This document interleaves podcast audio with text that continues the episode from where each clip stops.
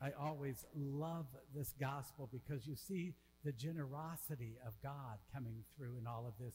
And you see how Mary is, is still kind of telling Jesus what to do, which is, of course, what a good mother always does, is never stops telling her kids what they should be doing. But you see faith starting to develop, and people are starting to follow Jesus. And this is his first miracle. And from this time on, it's going to be an explosion of miracle after miracle after miracle. But in most of these, you will see the role of Mary. And I'm always touched by the fact that in typical style, Mary was a typical mother. She said, They have no wine. And Jesus said, Well, that's your business, not my business. And she, he said, The time has not come. You know, his time hadn't started. He wasn't ready for this.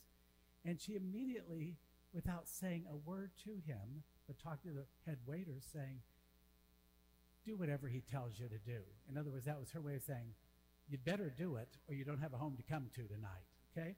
So what happens? This beautiful miracle happens. But it happens because the family pulls together.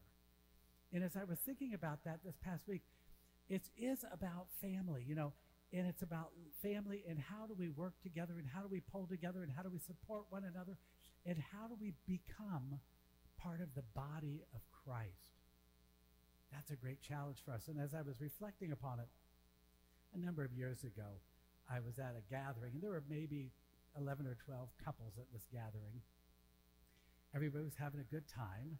And then all at once, one of the mothers, and these people were, it was like they'd been a Christ Renews group or something. They were always together, they were constantly supporting one another. And the one mother said, We found out this week that our daughter's been taking drugs. And everybody went, So what's going to happen? And she said, Well, we had a confrontation with our daughter and said to her, Where are you getting the drugs? Where are you getting these drugs? And the daughter said, Mom, I can go four blocks this way or two blocks this way in our own neighborhood and be sold drugs. And I said, Have you called the cops? And she said, They're our neighbors. I said, I don't care if they're your neighbor or they're your brother. If they're selling drugs to your kids, they should not be living in this neighborhood. They should be living in prison. Well, she was just so upset that I said that. And I meant it. I mean, you know, they should be in prison. They shouldn't be living in your neighborhood. And this man came around and he said, Can I share a story with everybody? And I thought, I'm getting off this one. I can sit down for a minute, you know, and he can take the story over. And he said, um, When I was raising my children, this guy was a few years older than everybody else, said, um, When I was raising my children, I had a son on drugs. And I asked him, Where are you getting the drugs? And he said, Three doors down. He said, You know, we lived in a very nice cul de sac right back there. And he said, One of the neighbors was doing it. And so, one by one, he went to every one of the houses and asked them if they knew it. And they all knew it, but nobody wanted to deal with it. And so they made a pact. And one day, everyone in the con- in the little area, and there were probably five or six other homes of theirs, called and reported it. And this guy got very emotional. He started to cry, and he said, and he went to prison. And he said, I still to this day, when I think of the fact that we sent him to prison, was not being very neighborly. And then he said, But my son graduated from college last year got married, and they're pregnant for their first child. He said, I can tell you all one thing.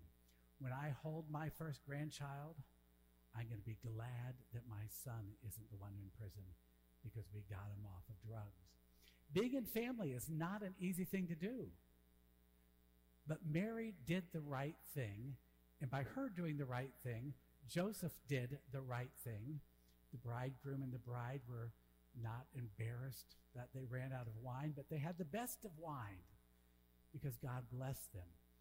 God always blesses our work. But the challenge is we all have to be working. working in our own homes, working in our own neighborhoods, working in our own parishes, and in our own community. Why? Because the devil loves to see good people go down. And good people only stay up when we do it together. And when I was reflecting on this gospel, I kept thinking about that. What would have happened if Jesus said, I'm going home? He didn't turn the water into wine. What would happen if we said, we don't care if there's bad people living in our neighborhood selling drugs to our kids. It's up to us to make the difference today, just as it was up to Mary 2,000 years ago. Mary and then to Jesus. So today, let's make sure that we're living our lives not for ourselves, but for the greater glory of God. That's how Jesus lived his life, always for the greater glory of God. And if we do that and we do it well, we truly will make our, our community, our parish, the greater county, a better place to live. That's the challenge wherever you live. So let us today pray that God gives us the strength to live our lives so that our life can be an example of Jesus Christ in how we are called to live out our faith today.